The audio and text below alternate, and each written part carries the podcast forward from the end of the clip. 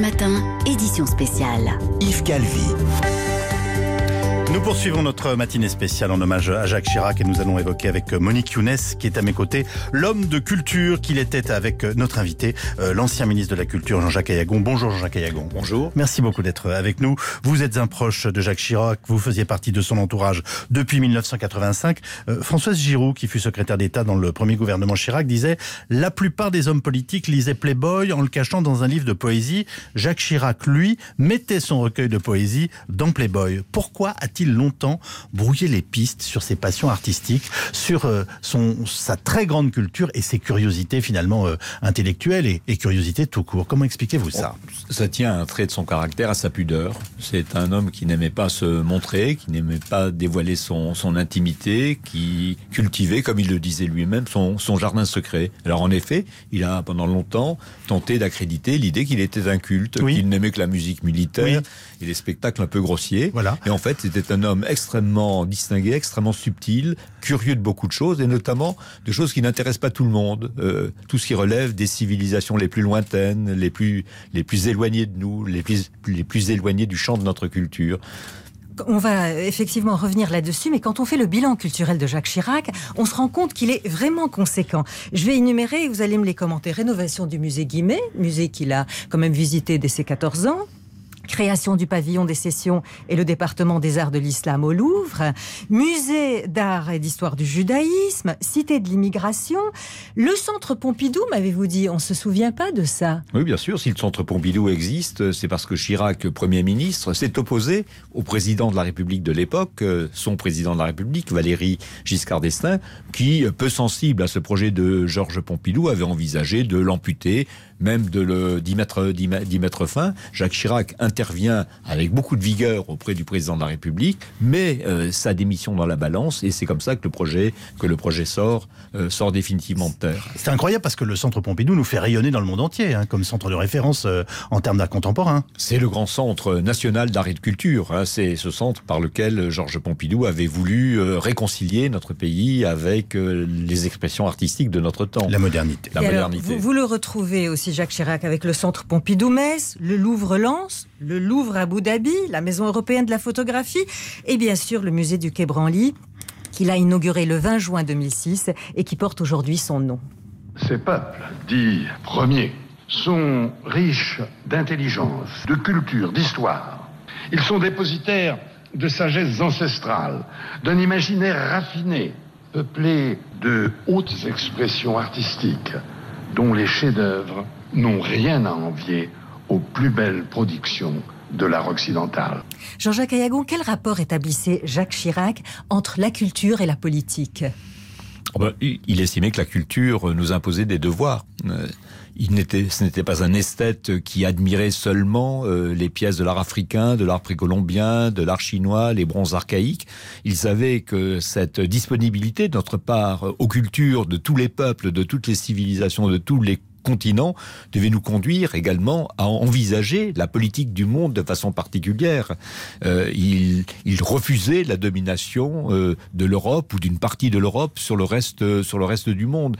Il savait qu'au dialogue des cultures devait correspondre également le dialogue des peuples s'agissant des grandes affaires de la politique internationale ou de la politique tout court. S'il s'est refusé à s'engager euh, dans la guerre, s'il a refusé d'engager la France dans la guerre en Irak, c'est également au nom de cette conviction que les peuples ne devaient pas seulement s'opposer, mais qu'ils devaient également euh, se parler et tenter de trouver des, euh, des compromis. De, de quand date la passion de Jacques Chirac pour les arts premiers et comment est-il rentré euh, en contact avec cet univers qui est un univers très particulier? C'est une, c'est un, une inclinaison en quelque sorte très très ancienne. Dès son adolescence, euh, sa sensibilité le porte à la fois vers la poésie, c'est sans doute, et ensuite euh, il est évident que Georges Pompidou jouera un très très grand rôle dans cette Hein, dans l'épanouissement de cet intérêt de Jacques Chirac pour la, pour la poésie, mais également d'abord sa curiosité, ensuite sa passion, ensuite sa science, parce que c'est un type qui, tra- qui, a, qui travaillait tous ces sujets, qui, qui en avait une connaissance extrêmement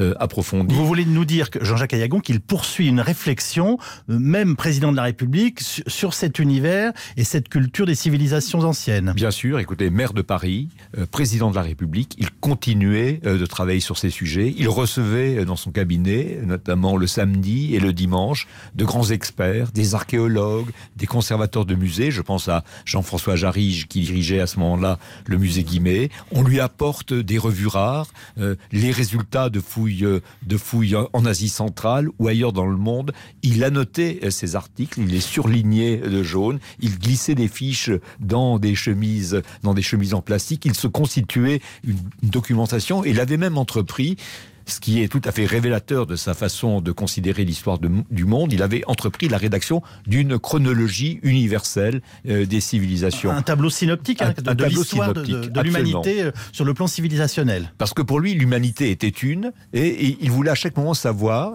euh, ce qui se passait sur chacun des continents, euh, en l'an mille, euh, qu'en était-il en Chine, qu'en était-il dans les Amériques euh, d'avant euh, leur découverte, en euh, moins cinq cents avant notre ère, qu'en était-il euh, Euh, dans, en Afrique, euh, par exemple. Il voulait euh, s'emparer euh, de euh, l'histoire de l'humanité de façon, de façon globale. C'est la raison pour laquelle, d'ailleurs, au Louvre-Lens, la création d'une galerie du temps euh, a été une initiative, finalement, qui correspondait tout à fait à euh, sa façon de voir l'histoire des hommes.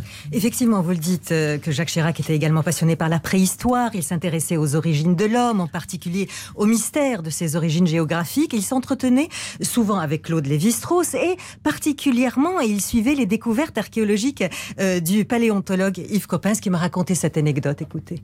Au moment de la découverte d'un très vieux fossile de sept millions d'années qui s'appelle Sahelanthropus, il nous avait été à l'Élysée uniquement pour ça, quoi. Et il était fasciné. Et moi, j'arrivais de Sibérie où j'avais fouillé et découvert des mammouths.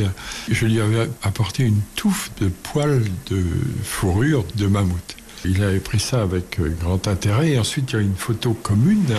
Il ne savait pas comment se tenir avec cette touffe de poils de mammouth. C'était drôle. Il se la mettait en, en bouquet de fleurs. Il se la mettait devant lui. Enfin, de toute façon, c'était, c'était pas portable, quoi. Alors, nous, journalistes, nous avons commencé à nous rendre compte de la familiarité de Jacques Chirac avec euh, notamment la culture japonaise en quatre-vingt-six, quand il y a eu cet événement euh, Tokyo-Paris. Et c'est là qu'on a découvert sa passion pour le théâtre No, pour la porcelaine japonaise. Il avait d'ailleurs euh, fait organiser un tournoi de sumo au Palais Omnisports de Bercy où tout le monde ricanait. Et en dix-neuf cent quatre-vingt-quatorze, il décide de marquer le cinquième centenaire de la découverte de l'Amérique, non pas par un hommage à Christophe Colomb, mais par une exposition au Petit Palais consacrée aux Taïnos, qui était cette, est- cette ethnie amérindienne. Est-ce que Jean-Jacques Aillagon, Jacques Chirac était conscient euh, du caractère provocateur de ces initiatives ? Il y avait chez lui une part, en effet, de provocation. Euh, il, il, ne, il ne programmait pas ces grands événements pour provoquer, mais il voyait bien que ça en dérangeait certains. Et le fait que certains estiment que finalement l'intrusion de ces cultures lointaines euh, dans l'espace sophistiqué de notre culture occidentale, c'était, un, c'était quelque chose d'incongru aux yeux de certains, ça le ravissait. Euh, il prenait plaisir à cette forme de, de provocation. Quand il a fait venir euh, un tournoi de kabuki au Palais Omnisports de Bercy, c'est en dix-neuf cent quatre-vingt-quatre. De sumo. De, de, su, de sumo. Le kabuki, on l'a fait venir bien également sûr, au, théâtre, au théâtre Mogador. Théâtre, oui. Mogador. Et c'était oui. avec le grand acteur japonais Tamasa, Tamasaburo Bando. Mais euh, donc le sumo, euh, il savait très bien que le sumo ce n'était pas un sport seulement, que le sumo était un acte religieux, un rituel. D'ailleurs, un tournoi de sumo commence par des actes de purification. Euh, les lutteurs prennent du sel, le répand, le répandent ce sel sur la piste, se purifient. Hein, c'est une façon de communiquer avec euh, avec les esprits. Mais par ailleurs, il y a naturellement dans le sumo également un caractère sportif parce que ces types qui se jettent l'un sur l'autre sont également euh, des athlètes. Et avant, avant de marquer une pause, il, il a également dans sa jeunesse voulu, paraît-il, apprendre le sanskrit euh, et, et aurait nourri le projet de devenir traducteur. Euh, est-ce que vous nous le confirmez ? Et si c'est le cas, pourquoi a-t-il renoncé ? Ben je, je crois qu'il a renoncé parce qu'il s'est, il s'est mis à faire autre chose. Qui s'appelle la politique. Et à faire de la politique, c'était peut-être incompatible avec l'apprentissage et la pratique du, du sanskrit. Il a, il avait également appris le russe. Euh, il avait également appris le russe. Il en a conservé d'ailleurs quelques éléments, quelques quelques éléments assez solides, ce qui lui permettait, par exemple, en Russie, avec ses, ses homologues, de, de de dire quelques mots dans leur dans leur langue.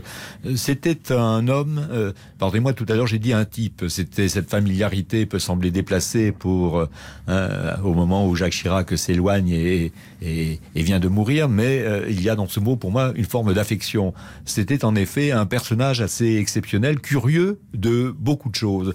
Et euh, euh, s'agissant de sa politique culturelle, même quand euh, il était question d'un domaine de l'expression culturelle qui ne, qui, qui ne l'intéressait pas beaucoup, la musique par exemple, il savait néanmoins qu'il fallait mettre en œuvre une politique musicale et faire confiance à Pierre Boulez ou à Marcel Landowski. On vient d'avoir une confirmation à l'instant même. Jacques Chirac sera donc inhumé au cimetière du Montparnasse auprès de sa fille Laurence. C'est officiel, c'est la famille Chirac qui vient de, de le faire savoir. On marque une pause dans cette émission et on vous retrouve, Jean-Jacques Aillagon, pour continuer ce parcours absolument passionnant et d'une incroyable richesse qui est celui de la vie culturelle et j'ai envie de vous dire la vie intérieure du président Chirac.